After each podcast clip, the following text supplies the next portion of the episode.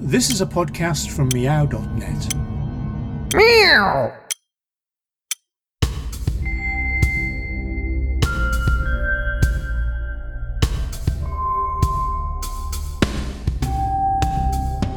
Common Practice, a monthly podcast about the things people do. Things to do with creativity, collaboration, cultural democracy, and the commons. Hello and welcome to Common Practice. Today we're going to be looking at archiving, the process of archiving, and specifically the process of archiving Jubilee Arts.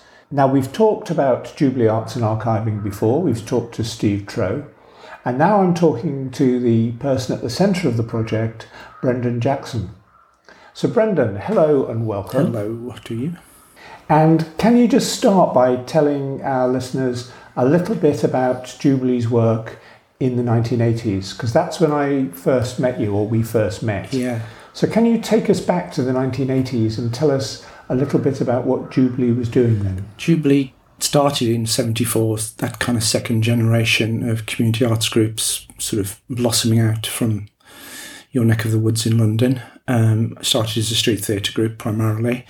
By the 80s, they started they started to um, become more multidisciplinary in the sense that they would have employed a, a visual artist, a mural worker.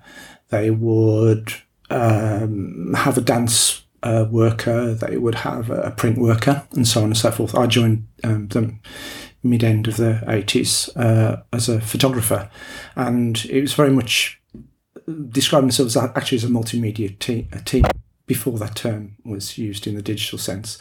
Uh, so it was very much about cross disciplinary practice, and so you would have a drama worker, a dancer, a musician, um, a photographer working with a group of breakdancers to create a, break, uh, a 40 minute breakdance ballet, for example.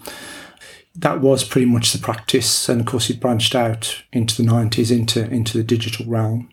And yeah, sort of went multimedia in a different, down a different route. Uh, winning various awards for its multimedia productions and collaborations with people like Geese Theatre, Jubilee won a BAFTA, the first interactive BAFTA. I can't remember the year, the 90s, but for a program that was uh, used in prisons uh, around uh, anger management, actually. So that's the short story. Okay, and the, so the range of work that was later going to be documented covered covered what we now call multimedia, and uh, involved a whole series of different communities. Is that correct? Yeah, I mean, Jubilee was always working from the point the the archive itself is covers some 20 years 74 to 94 94 was when there was kind of in a sense less photo documentation happening and more digital work and the it, it covers different kind of projects i mean they were primarily they had one pen as i understand it they had one pentax 35 mm camera and uh, everyone just passed it round, so you can often see some of the images are clearly taken by children simply because of the height and the angle. So the documentation is quite eclectic, but years on, they're very interesting images, visual images actually, which from my background as photography, I find them really fascinating. The kind of almost vernacular photography aspect of it, but it's kind of they also show a range of community actions, community initiatives, the people involved, the places, the landscapes. So they're kind of quite a unique record. There's some 20,000 images, maybe more, black and white negatives and 35 mil uh, colour transparencies. In fact, my first job when I joined Jubilee was I had to learn how to do petty cash and keep the books.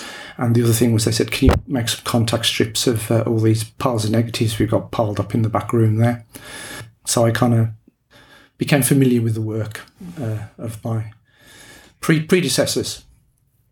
Right. So you began as you continued documenting in one way or another. Yeah, yeah. Um, and we came back years later, um, 2000 and I think it was 2012, 13.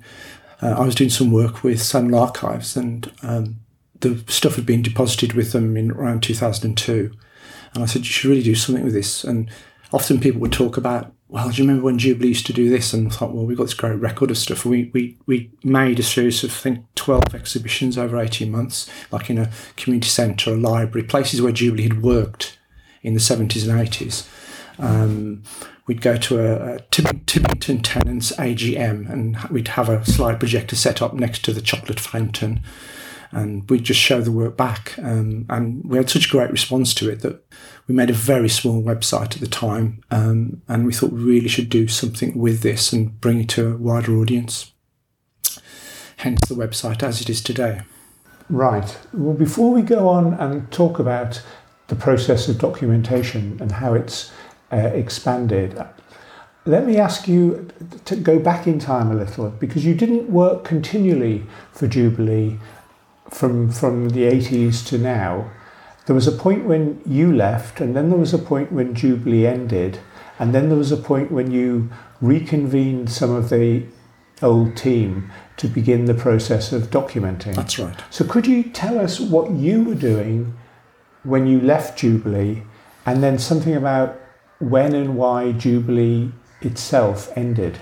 Uh, I mean, for me, it was a kind of quite slow process of um, disengagement, so to speak, because Jubilee was expanding its work quite massively. I think by the end of the 90s, it had a turnover of something like 2.4 million a year. Um, and half of that came in grants from the Arts Council, Sunderland Council, but half of it was pretty much proposing projects, making partnerships with the health authority, a regeneration group. So, so I, I actually, at the beginning of 2000s, found myself kind of it wasn't called the job wasn't called that, but it was kind of like lead artist with the with West Bromwich Regeneration Group, um, which was looking to redevelop this massive uh, uh, estate uh, of tower blocks um, just adjacent to the town centre. The metro there was a new metro line being coming into town, um, and the Lyng Estate was all these early 60s uh, small and large tower blocks.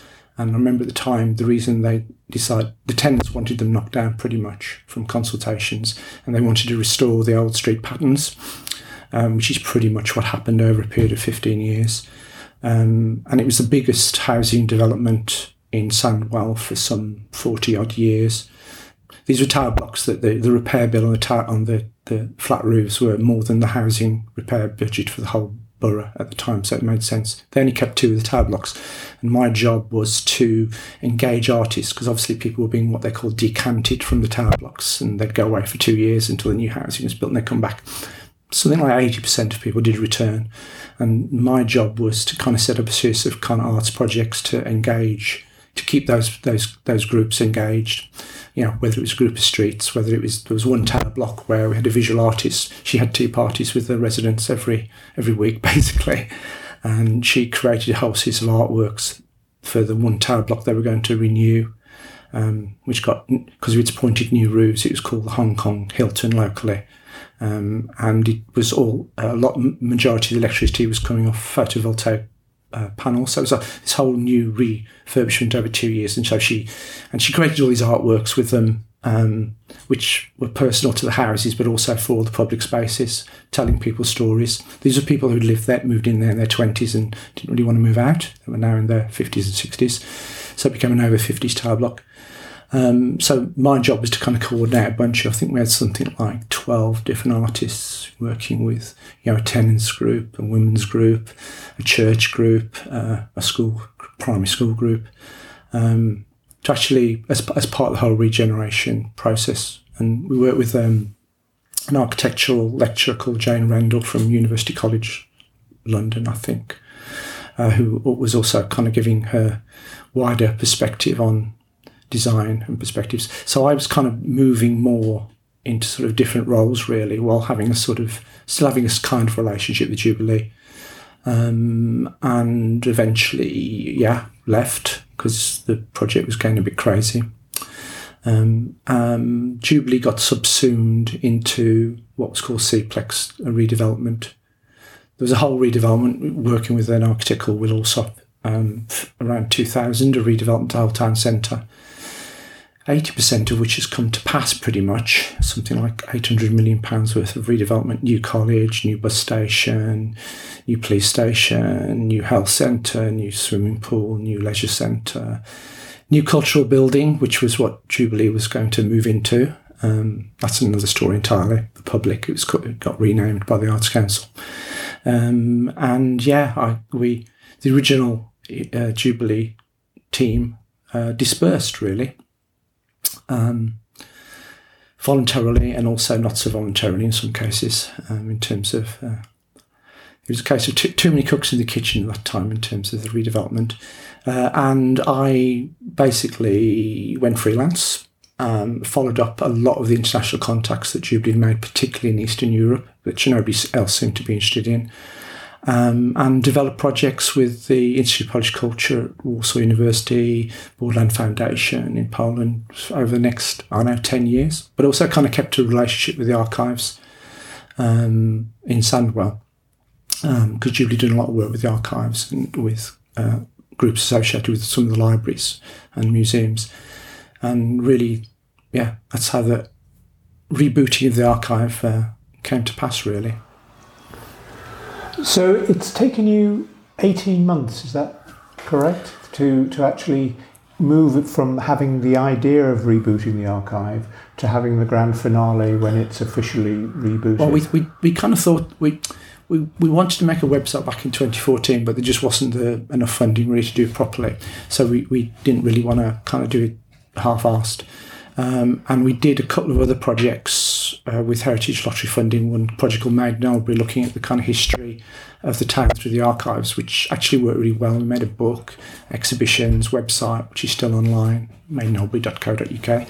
And that was very well received. And that really gave us a door to go back to the funders to say, hey, we, we can do something really interesting with the Jubilee Archive. So we applied for Heritage Lottery money and we got some Arts Council money and other little bits and pieces. We had enough of a budget to do it properly. We didn't want to do it in a, um, a messy way and essentially wanted to de- make a new digital library, digitise over 3,000 images, uh, create I think it's 24 case studies of projects. There's a lot of resources, there's a learning pack. And we commissioned some uh, new artists to kind of make work in response to the archive, just in the way Jubilee would do back in the day. Um, so we had some kind of live activity happening, um, workshops, training sessions. A lot of people were interested in. We were working at a, a Bearwood uh, um, community co-op had a space, and they were really interested in having some web training workshops, which we did. Um, about okay, this is how we do it. This is different software you can use, yeah, the kind of usual stuff, and that had a real mixed bunch of people coming to it. You know, some arts administrators, some freelance artists, some local community groups. Uh, a guy who ran a Cypriot Rex restaurant wanted to redo his website. He had like a Dreamweaver website from 1998 that didn't work anymore.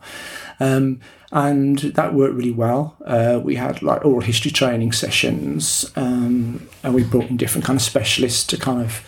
Um, this is, of course, after COVID, and uh, uh, a lot of stuff had shut down. A lot of groups weren't meeting. The archives, no one had been to the archives for two years, pretty much, because they had been shut. So there's an opportunity to also to restore, to, to make people aware of these resources that are in Sandwell and are interesting and that can you can do stuff with.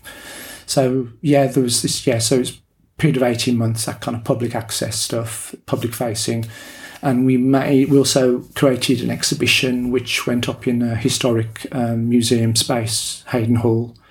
Uh, she's beautiful old kind of neo Gothic building, 19th century building in a park, and we just an installation. We did a load of workshops there over two months. Like we have a poetry workshop in response, always working in response to the archive photographs. We had some kids' workshops. We had a badge making workshop.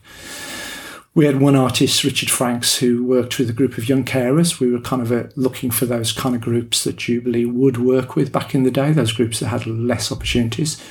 Um, and they created their own response to the exhibition. They, they were really interested in the protest materials from from the 80s, and they created their whole series of protest placards, which was installed in the grounds of the of the um, of the uh, of Haydon Hall. And the exhibition was due to be on for two months, but they liked it so much they kept it until Christmas. So it, we had about 3,000 visitors a month, which is pretty good. Um, so job, and then the website was launched sort of last um, September. We've been adding a few things to it because obviously there's been different kind of commissions um, that are recorded films and material that's on, on the website that people can can see. And it's also to show people how you can work with archive materials in an interesting, creative way. So, did you attract uh, both people who had been uh, working with or participants in projects from the 80s and 90s and people who are younger than that? Yes, yeah, yeah. Yeah, I mean, all, all, all the workshops, certainly the ones at Hayden Hall, we, you know, we, uh, we did uh, some uh, puppet making workshops with one of the uh, visual artists who used to work with Jubilee in the 80s who did all these community celebration events with shadow puppets, giant shadow puppets, and and he does these kind of 3D puppet workshops. So we said, just come and do some workshops. And that primarily attracted young people, although as it turns out, their parents got involved as well, which is great. So everyone had a great time. Um, and again, the, the poetry workshops, uh, we had some Black Country poets that were doing the workshops. Uh, Adrian Johnson, Emma Purshouse, Billy Spakemon. And again, they attracted kind of a mixed bunch of people that didn't necessarily have anything to do with Jubilee back in the day. But yeah, we did have people come come to certain sessions. So we had uh, Steve Trejo, you interviewed uh, recently, one of the founders of Jubilee. He came and did a kind of a, uh, a special tour of the exhibition, his sort of take on it. We had an afternoon with him, and a bunch of people came from back in the day, you know, to that. So it was opening it up to those kind of, you know, uh, well, we just didn't know who. We, we'd contacted all the local history groups as well because we knew they'd have kind of an interest in that time frame. And a lot of a lot of the people in those local history groups who are in their fifties or sixties now, many of them actually, as it turns out, were involved with. You know, they might have been involved with the poster campaign or a tenant campaign or anti-fascist group. You know, at the time. Um, so that was kind of that was kind of nice. And out, out of it, yeah, there's a few groups that are interested in making making their own web archives now, which is nice. When you started this process, and I know you said earlier that you, you got some money from the Arts Council and you got some money from the Heritage Heritage money, but how did you put together a team? Was it comprised of old members of Jubilee or former members of Jubilee, Jubilee or were there people working locally on the process of archiving that you brought in? And I presume this wasn't just you, and it wasn't No. just you and Steve Trow. No, no, no. So, how did you assemble the core team? Um, well, when when we left Jubilee, there was a group of us that formed a group called Laundry, which is back in 2005, which is constituted organisation which had a manifesto of no five year plan, um, no buildings, and uh, no fixed structures. Uh, which was basically let's have a group of artists who want to work together when we want to work together and to our own agenda. And th- that's acted as a vehicle for applying for funding as a kind of legally constituted group. That's the group that's actually partnered with international partners over the over the years as well. Um, so we had kind of a group of like-minded people in a way, all freelancers, some of whom had an association with Jubilee. So the web designer, for example, Paul Lacey, actually was part of Jubilee's media team in 2000. And he was part of some of the first work in Poland, actually, in 2002, I think. Um, kind of trusted hands as well in some respects. Richard Franks also with Jubilee back in the day. Uh, he runs his own little kind of graphics kind of agency.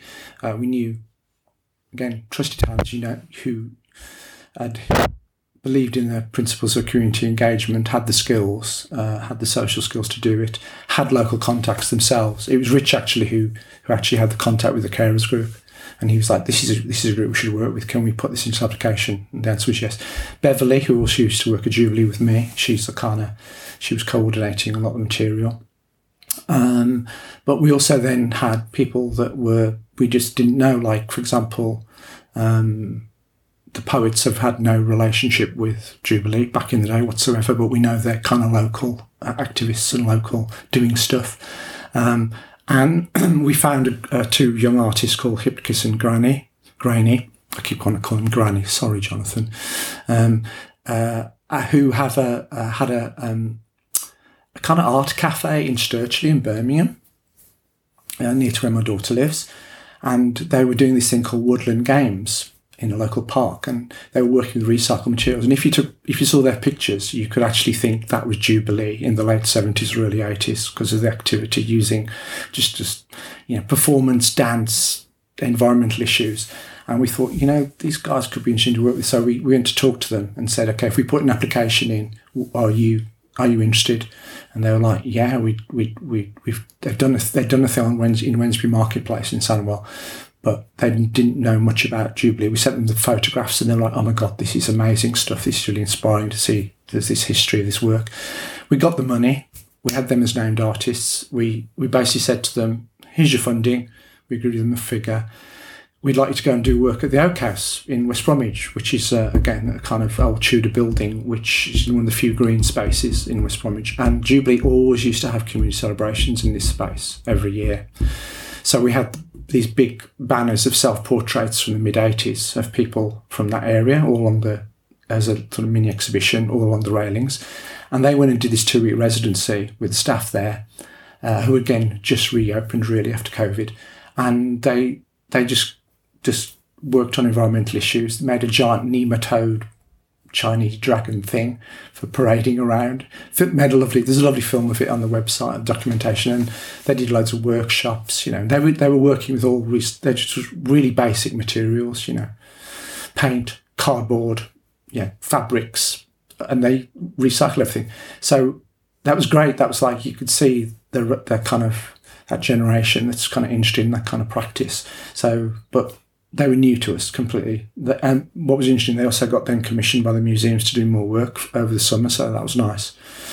Um, and I'm sure we might have the opportunities to work with them again. So, you know, it's, it's that opportunity to kind of bring in bring in new people, really. Okay, a follow up on something you just said there, Brendan. You, you just finished by saying um, it'd, be, it'd be interesting to work with them again. Does that mean that out of the archival process, uh, uh, another continuing group has formed. Yes, I mean, what we've been, one of the things we've been doing, saying to different groups or different people who are engaged is this material is there. Sandwell Archives are our friends and allies. They would welcome anybody to come and work this, with this material. Um, we can, if you want, you can put in your own application completely, you know, and we can give you some advice and yeah, put our name down as support and give you access to the materials, and you can go and do something with that materials. So I'd like to see that happening more, more. The more opportunities for that to happen because there is just so much interesting stuff there. You know, whether it's about uh, some of the social issues, whether it's uh, the the oral history material, uh, whether it's uh, taking a particular project and doing a newer version of it. Like there was a project called, which was one of my babies, Sun in Black and White, which was basically giving strangers cameras. This is when the first kind of little digital Olympus, well, they weren't digital because they were still film, but the first automatic cameras were coming out in 1990. The idea was just give complete strangers as much as possible. Yeah, the lady the, the, the guy who runs the Pakistani guy who runs the video store, um, please record a week of your life for the archives, and you you ha- whatever picture you choose will be in the exhibition. Um, uh, and that was actually the 170 52 people 54 people and 276 pictures they couldn't manage to do one um, there's kind of an interesting record of the year and a whole range of the you know represented the demographic of Sandwell at the time. That's a project that actually an artist, I'm something in photography or film, could go, hey, let's let's take that idea and run with it again. Let's make a, a 2025 version. Um, so, yeah, it's um, it's open open to possibilities. We're, we're open to suggestions really, and so, and so are Sandwell Archives. It doesn't rely on it doesn't rely on me or Beverley or Steve Trow. So you, Beverley, and Steve Trow are all part of Laundry. Steve, Is no, Steve Trow isn't. Um, He's You and Beverley yeah. are. We're we're kind of part of the loose membership of Laundry, which has about eight members at the moment, really. And laundry sits in the background as a legal entity which any of the eight can draw upon when they need to Yes. act formally in terms of grant applications or, or approaching Yeah. other The, institutions. the, the, the only rule we have is that, that it's not just a individual doing a project. You need to engage with one or two other members in some shape or form. So, for example, we did a, uh, myself, and Beverley, and Jeff did a project called Keepers for Light about Portland Bill Lighthouse um, a couple of years back. That was an application just to the Arts Council. Jeff and me were the named artists. Beverley was coordinating, and that was to make a film and a book and an exhibition about Portland Bill Lighthouse in the south of England, which is actually made by Chance's Glass Factory, which is in Smethwick, and there's a big uh, redevelopment of the heritage site there. We partnered with the, the Heritage Trust. Um, so the, yeah, the deal is you have to kind of do some sort of collaboration, really, but um, and co- contribute to paying for the accounts to be done. No, I, I, mentioned, uh, that's, I, I mentioned that because it's it's an unusual and it seems to me very interesting model. So you don't commit yourselves to a planned range of activities or to a timetable. No.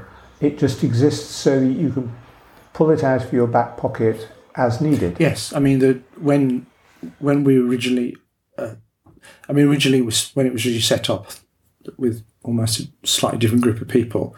Um, we were approached by Warsaw University to be part of this um, project that was across seven countries. It was EU funding, and they wanted an English partner. And Jubilee didn't exist anymore, so they came and said, "What could you be a partner?" We went, yes, we're a non-incorporated group. Here's our constitution. We have a bank account with two check signatories. We do legal accounts, etc., etc., etc. Fit the bill. And so Laundry has done one, two, three, four international projects with those partners through EU funds over the years uh, as the English partner. Um, and and then it's just a question of actually drawing in an appropriate group of people um, to deliver some of that work, whether it's like training or um, practical oral history work. I mean, yeah, oral history workshops in Poland or wherever it might be. Um, yeah, so uh, which kind of you know long route it led me to Tbilisi because I, I came here through a project with Borderland some 20, 2013. We did a summer school with Borderland. Um, and yeah, so we yeah because of our because because the because of our experience of the kind of huge regeneration project and all the things that can go wrong with it in the early two thousands, we were like you know let's just have something we can. And at the time we said we want to do something local but also international. That was our two. You know, can we make something local that will will link internationally or vice versa? So we did a project during the European Year of Intercultural Dialogue. We had a two-year program with partners in Bulgaria, Crete, uh, Poland, and we did work in Birmingham, in War- Warsaw, Warsaw in England, uh, in and in Leeds, and we also did work in Poland, in Bulgaria, in Mas- um, in Skopje, Mace- uh, North Macedonia, uh, and in Crete. And that was kind of we had like a different you know groups of four, five, six artists from England going across, uh, delivering workshops and residencies, sharing practice, and that worked nicely. And it was like yeah, we didn't want to have to write three year plans. Right, I should I should have asked you earlier. Um, Arlene will never forgive me because she always starts the podcast that she does by saying, "I'm in Lamy, New Mexico, and where are you, Brendan?" And I failed to do that. And obviously, from what you've just been saying, you're not currently in Walsall or you're not in Dudley. So could you tell me where you are, or tell us where you are I'm what you're currently doing right now? in Tbilisi, in the Caucasus, in Georgia, which is got Russia to the north, Azerbaijan to the east, uh, Armenia and Turkey to the south, and the Black Sea to the west. Um, and I first came here with a project with a group called Pogranicze doing training workshops with young cultural entrepreneurs, shall we say, or curators, uh, artists, designers. Um, yeah, and yes, I've uh, done some projects here in the past. Um, did a little last year's commission to do a book, which I you got in the post, little Polish book of Tbilisi, um, which is looking at Polish Georgian connections over two centuries. Uh, published, it was printed in English and it's just going to its second edition. That was kind of a nice project to do. Um, and yeah, so, and, and I've obviously been back in West Bromwich in England working on the project, the Jubilee project, when and needed. Of course, the advantage of doing something that's digital and online is also it doesn't really matter where you are. Absolutely, yes. Except, except when you need to do the face to face stuff. Now, one of the things you did say earlier was that out of the archives, you've produced, amongst many things, you've commissioned new works, I understand that, and there have been uh, documentaries made, but you've also got an activity pack. Is that correct? Yes, yes, yes, yes. I mean, it's one of those things that when you apply to funding to Heritage, Lottery, they like to see how you can kind of push push the envelope and share that work. And an activity pack, a learning pack, is a useful thing to, to make. We've done them on different projects in the past. Um, and yeah, put it online, make it available for people to download. And this one was made, there's something like 60 pages of it. And it's really based on the activities of the project. So um, it's got some uh, workshops in there about okay, if you're working doing a poetry workshop, and here's here's some archive materials. Here's Hayden House. Here's some people that used to live in Hayden House from the archives and it sort of shares the practice of you know the different practitioners. So um, it Rich Franks the work that he did in terms of graphics um, and the art of protest. It sort of explains how what his approach was and what how you might use that with your group, whether it's a group of young people, whether it's a group of older people. In in a sense, it's kind of quite it can have quite a collective audiences. It could be a school group, it could be you know a youth group, it could be a community worker, it, it could be another artist too. I mean, and we also then had people from the museums and the archives kind of having a bit of a editorial role in that. Because, uh, for example, at the Oak House in Hayden Hall in the summer, they have these little little kind of colouring activity packs for kids because the parents come to the museum and want to spend time.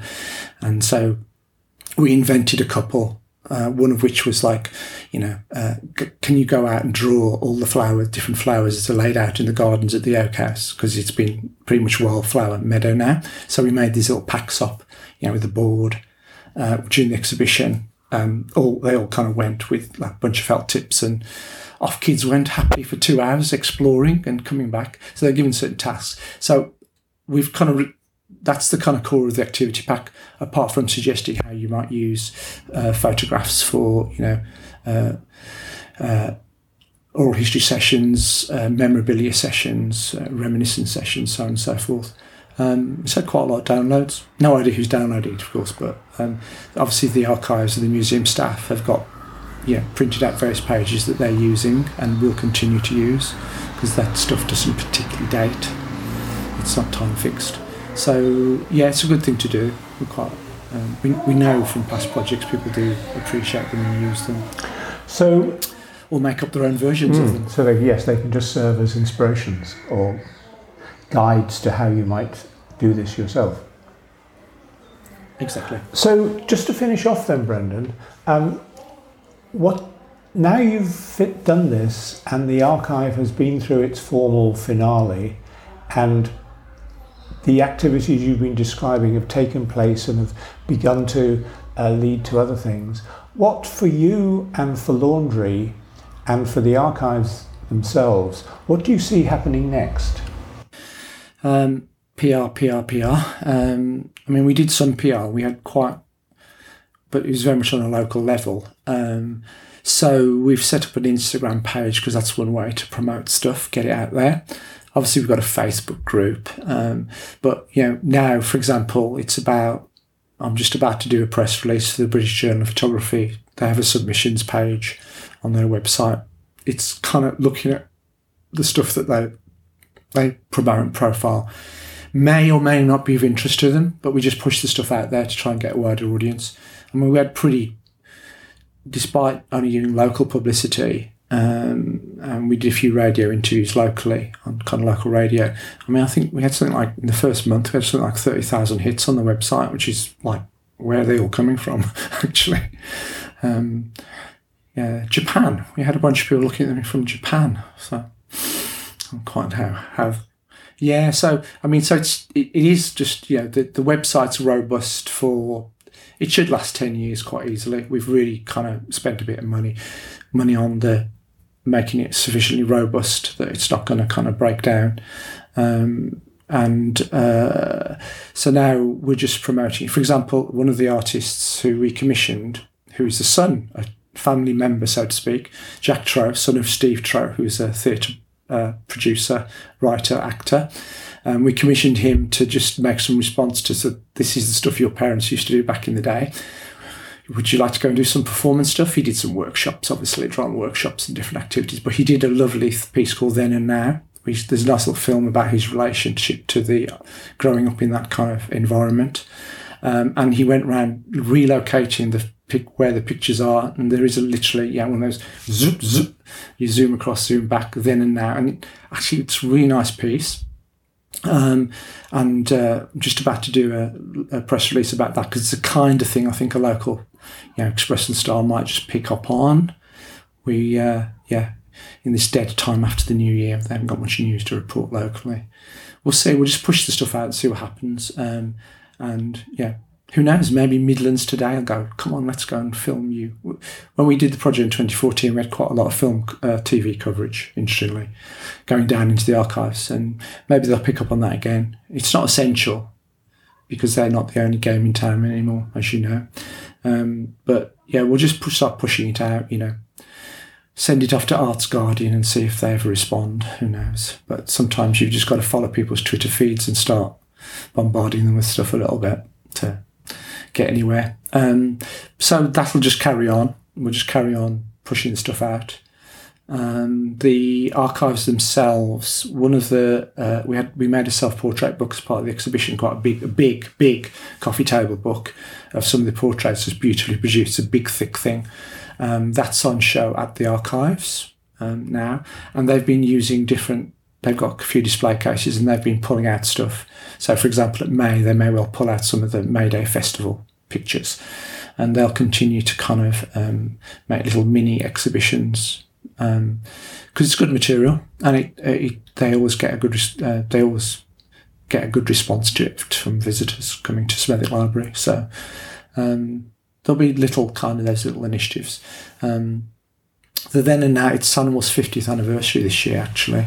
In April will be their 50th year a, as a Metropolitan Borough Council and Jack and the web designer are actually going to have a conversation with the museums about the idea of doing a then and now from 1974 to now um, for Sandwell as part of their their uh, events calendar to celebrate their 50th birthday.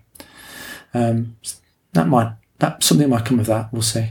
That's really up to them to follow forward. So it's nice that people are thinking forward ideas. Um, and uh, yeah, the museums are basically saying, "Have you got any more ideas?" Because we had really good response to the exhibition. So we'll see. We'll see what we might come up with. But but it's good to know that the the, the whole process of documenting has acted as a catalyst for further activity now and in the future. Yeah, there's always more work you can do with that because there's always people that will come up with a new a new idea, um, and it's nice that, uh, for example, uh, uh, one of the art, uh, Dale Hipkiss, one of the two artists who worked on the project actually has been commissioned by Multistory, a local arts group, uh, one of the phoenixes that rose from the ashes in, in the late, two, uh, late 2000s, um, mainly working with photography. They're kind of branching out to more visual arts. And he's actually been selected as uh, one of the artists that they're going to work with, uh, with Wolverhampton uh, Art College in the next six months or so. So again, it's nice that there's these other connections that are kind of coming together uh, not directly as a result of being involved with the archive, but um, it's it's helped the process smooth the wheels a little bit. But, the, but a network has spread out from the process of archiving, in effect, hasn't it? It yeah, exactly. Mm. Thank you very much, Brendan. That was really interesting, and it's really heartening to know that that all the activity in the past is actually serving both as a kind of fertilizer for future activity and a catalyst for making certain that this activity understands its own history. So thank you very much.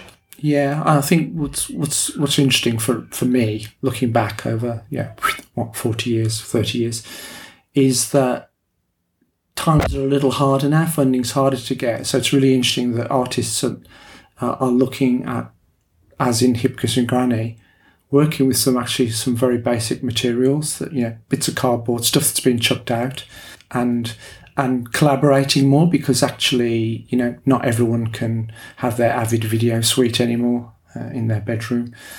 That people are are, are collaborating more and sh- sharing their resources more. I think, which is I think an, uh, encouraging to see from younger artists. For mm. sure. I agree. Okay, thanks for now, and we'll get back to you at some point in the not too distant future. Thanks, Brendan. Cheers, my dears.